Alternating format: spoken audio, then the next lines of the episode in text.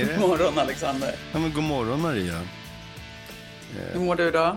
Du, jag mår ju eh, ganska bra eh, under omständigheterna. Jag sitter faktiskt på eh, eh, frukostbuffén på värdshuset i Mariefred.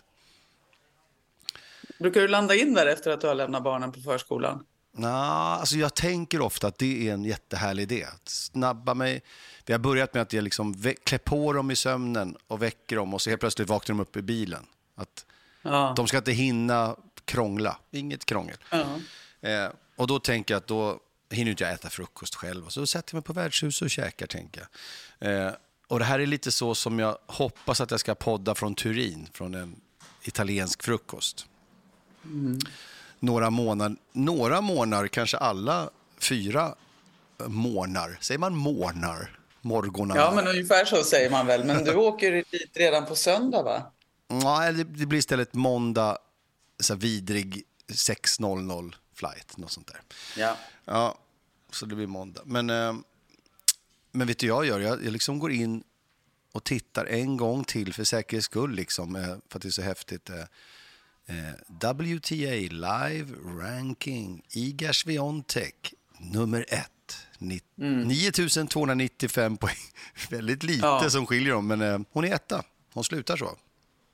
Ja, det är så otroligt imponerande gjort. eh, Och så som hon har spelat under det här VTA-slutspelet också. Hon har slagit eh, Vondrosova, Jabeur, Goff, Sabalenka, Pegula utan att tappa set. Och tre av de här seten har blivit eh, 6-0. Ja.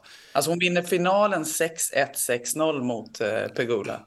Om, det är nästan så att jag inte kan avgöra om jag tycker så här, wow, Sviontek eller fy, skäms på er alla, alla sju andra. Jag kan inte bestämma Ja. vad som är grejen. För det är ju helt enkelt liksom en kross och inget snack. Så är det ju. Pegula, visst, visst. Ja. Förlåt? Nej, men visst, Pegula, det var inte så att hon var krossad. Hon vann ju också nästan allting fram till Sviontek. Ja. Hon spelade ju fantastiskt eh, fram till finalen. I finalen blir hon ju helt eh, osynlig. Mm. Alltså det går att dra lite växlar över till eh, herrfinalen vi såg i Paris också där en annan blev helt osynlig. Men den går vi Mm. in på senare. Liksom när man har spelat så otroligt bra under hela veckan och sen bara låser det sig liksom i, i finalen. Men det är också den här effekten Sviontek har på sina motståndare när hon spelar sin bästa tennis. Hon, hon håller dem fullständigt borta ur eh, hela matchen. Mm. Det, det, det börjar bli så att man jämför henne med just med det vi inte skulle gå in på, med Djokovic. Men det, och vi ska vänta med det, men visst fan börjar det påminna. Ja, om hon håller på 15 år till på touren så kan vi se vad hon eh, landar i när det handlar om titlar och, och eh, dominans eventuellt. Men Exakt. Nej, det var häftigt. Men, men visst har det varit ett häftigt VTA-år på det sättet att det har varit spännande kring första platsen på rankingen. Sen finns det mycket övrigt att önska från VTA-slutspelet i Cancun eh, om man ser rent, rent organisatoriskt och hur hela slutspelet har behandlats och sådär. Men det kan vi ju strunta i och snacka om och bara hoppas att det blir mer respekterat och bättre omhändertaget till Vet nästa du, år. allt det viktiga kommer de förmodligen sköta och allt med tiderna. Det är bara en sån sak. Ska vi ta det inomhus kanske? Ja, precis. för att, för det, var, det var ju vansinnigt utmattande att bara se på den där stormen. Var det 50 kilometer i sekund? Jag vet inte fan vad det var för vindhastighet. Men, eh, eh, men, men som du säger, de får nog sköta massor av saker där. Och kanske också ta bort de fåniga hattarna på slutet. Som att, det är för sista förnedringen och eh, förolämpningen de får. Efter all Ja. skit. Nej, men det är så många som har slitit så hårt för att få i ordning det där. Men det, det, blev, det var inte bra. Jag tycker inte det var värdigt de här åtta bästa spelarna i världen. Det måste få en kontinuitet. Där har, måste man ju säga att herrarna har fått till det bra som var i London länge. Man bygger upp en, en organisation som funkar liksom. Och det är inte dumt att ha det inomhus. Nej. Så att det liksom Så det är clean. funkar. Alltså att det är clean, den här sista, sista clean. Det är som en klinisk eh, uppgörelse på slutet. Och då ska det vara kliniskt överlag, tycker jag, hela grejen. Precis. Då kan det inte vara storm och mexikanska hattar mitt i allting. Svontek, som sagt, eh, gynnades väl förmodligen av det där vädret. Hon är bäst på att hantera det känns det som, med sina slag och sin... Ja, och även Pegula skulle jag säga. Jag tror att det mm. handlade mycket, en som drabbades av det tror jag var, jag tror Sakari hade jättesvårt i det. Mm. Eh, och även Sabalenka kommer inte till sin rätt i Nej. det heller. Nej, till och med alltså på pappret. Det, psykiskt vet fasen. Hon, hon, hon sägs ju vara sån som, men jag kör samma spel var det än är, jag kan inte anpassa mig riktigt sådär. Eh, men också att hon har en, ett spelsätt som är lite känsligare för galenskaper med hur bollen flyger och tar vägen. Ja, hon spelar med mycket mindre marginaler. Ja. Liksom. Mm. Så hon är mer sårbar. Även om hon har blivit mycket, mycket bättre på det så är det fortfarande inte till hennes fördel när det blåser som mm. det har gjort under de här. Visst var Nadal Nästa. ovanligt bra på sånt där? Alltså han, oh, otroligt bra. Med, med galna vindar så han kunde kontrollera bollarna, säkerhet över nät och allt det där. Ja. ja. Ja, men det jag vet, så det var, det var ändå en så här, man, man, tar av sig, man tar av sig mexikanska hatten och applåderar eh, eh, Sviontek och det var, det var bara en rörig grej att följa och så lite uppskjutet och allting. Så det, var, det, tog, ja. det tog lite kraft att följa det, det gjorde det. Ja, men det gjorde det. Men det, det, var, det var mycket som var bra. Det blev väldigt mycket fokus på, på väder och, och stök organisation och sent beslut vart det skulle hållas och lite sånt där. Men, men som du och jag har sagt förut också, det, det pratas så mycket, det, det diskuteras, mm. det vägs fram och tillbaks. Men sen står ändå Iga Swiatek där som mm. slutsegrare. Mm. Det är ju så mycket mm. som handlar om att kunna hantera omständigheterna. Ja på alla nivåer, men, men särskilt där i toppen. Det det jag återkommer det, blir ofta det jag refererar till mig och Percy, för att vi pratar ju så ofta, vi ses ju så ofta, men eh, vi stod och tittade på några tjejer i Sallkallen som är ja, runt så 21, 22 som står och dundrar på, så värre än Sabalenka.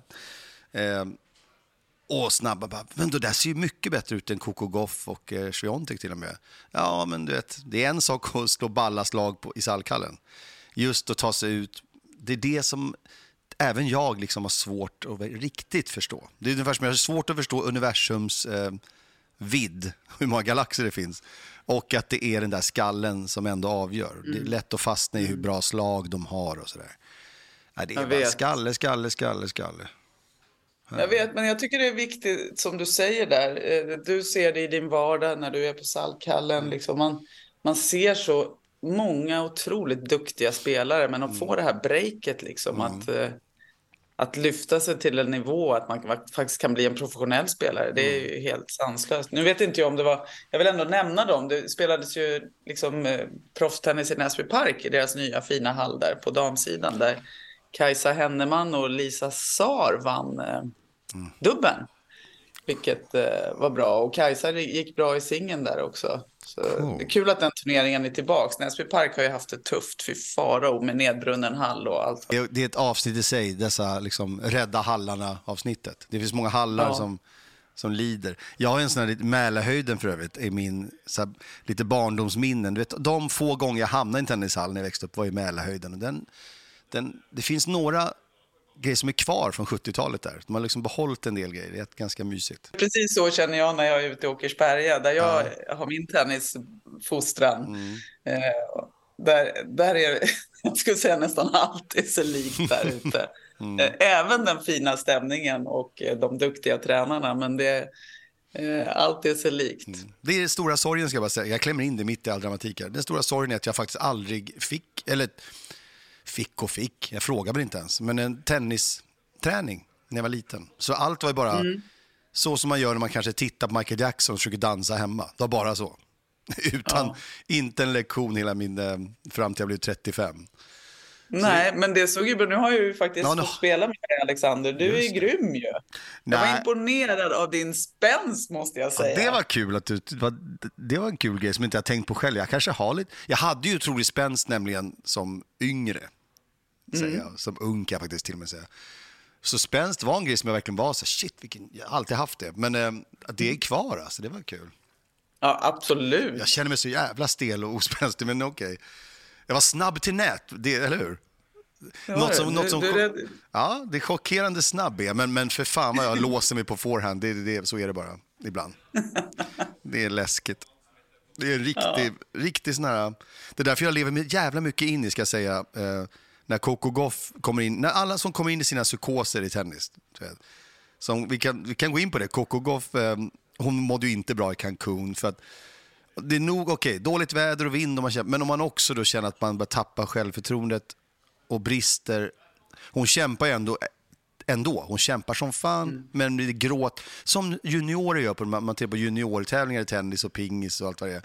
När de spelar och gråter samtidigt. Det är väldigt mm. vanligt i junior. Framförallt i 10, 11, 12 års åldern. Men Coco Goff hamnar lite i den där tioåringsgrejen. Att hon står där och gråter och har panik i blicken och kämpar på. Och servade, ibland var det så åtta serv, dubbelfel i rad.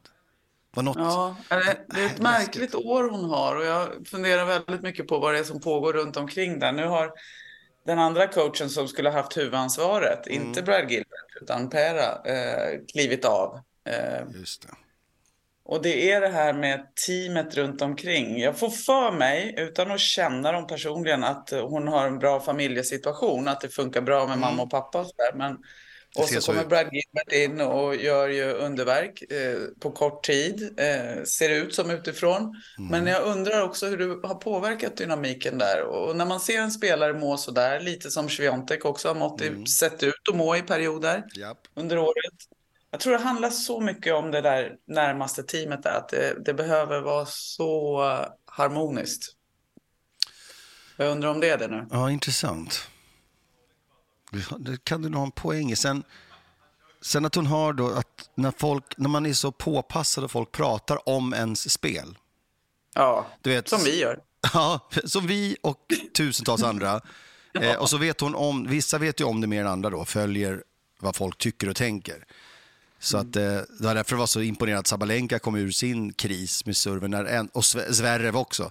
Det enda man Verkligen. pratar om. Jag kommer ihåg i golfen var det Sergio Garcia, om du minns, spanjoren i golf. Oh, yeah. som, det enda man pratade om var att han inte kunde putta. Det, det är inte lätt då, men alla, alla pratar om det hela tiden.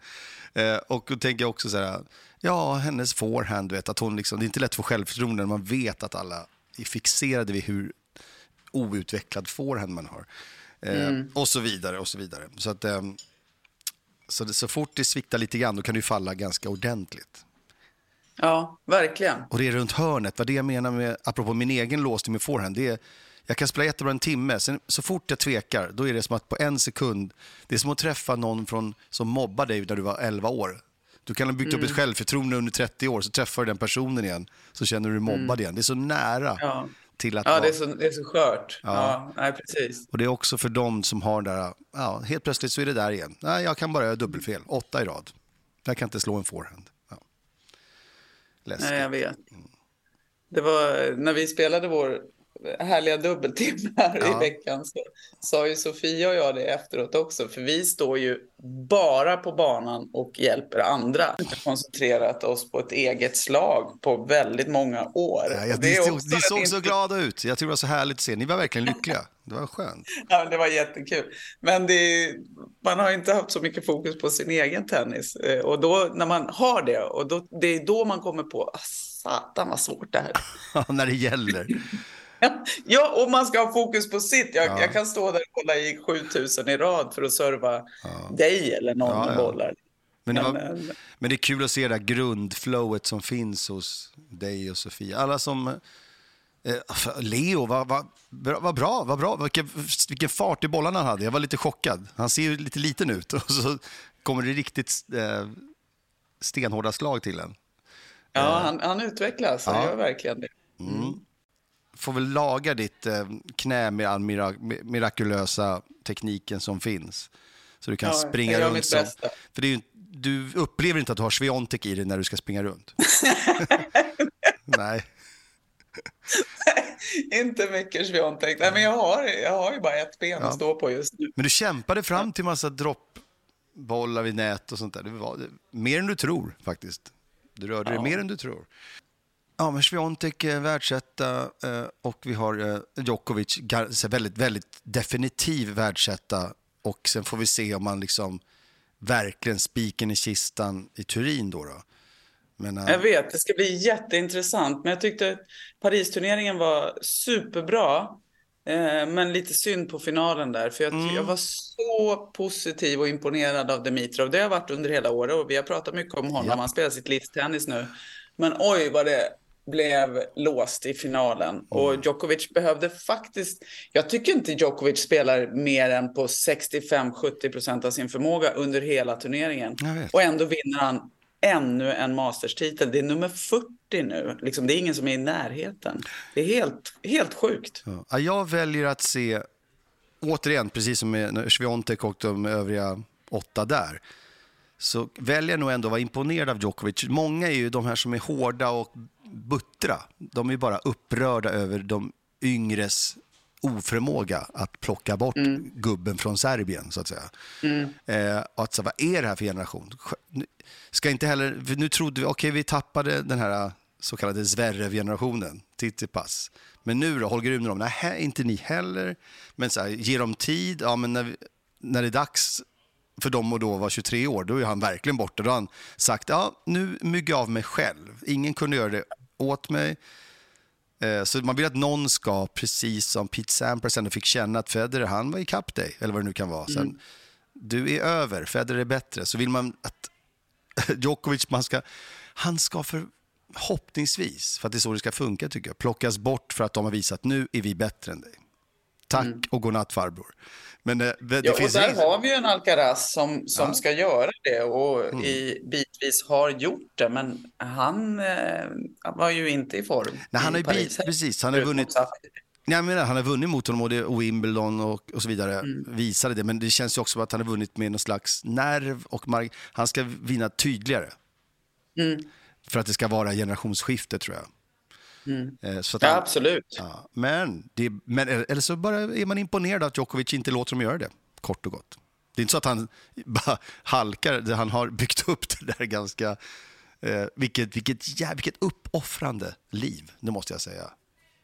Vilken... Ja, men det är ju det. Allt han äter, hur han ja. sover, hur han lever. Alltså 24-7 i över, 20, över 30 år nu. Ja har han ju levt för det här och fortsätter att vinna titlar utan att ens spela sin bästa tennis. Det, visst, man, jag vet, jag, man hör ju det där och det finns ju olika sätt att se på det, att, att ingen kommer åt. Men ja, vi kommer ju, precis som vi har gjort med Federer, nu kanske Nadal kommer tillbaks nästa år, låter det som ändå. Men eh, jag tror inte vi kommer uppskatta Djokovic storhet förrän eh, fem år efter han har slutat. Liksom. Det, det, här är så, det här är så ruskigt, mm. ruskigt bra. Ja, så att kräva med. av den här nya generationen att man ska plocka bort en sån här atlet. Ja, det är klart att man som tennisälskare hade önskat att det fanns fler rivaliteter i den yttersta toppen. Ja, men den eran vi har varit med om alldeles, alldeles nyss. Mm.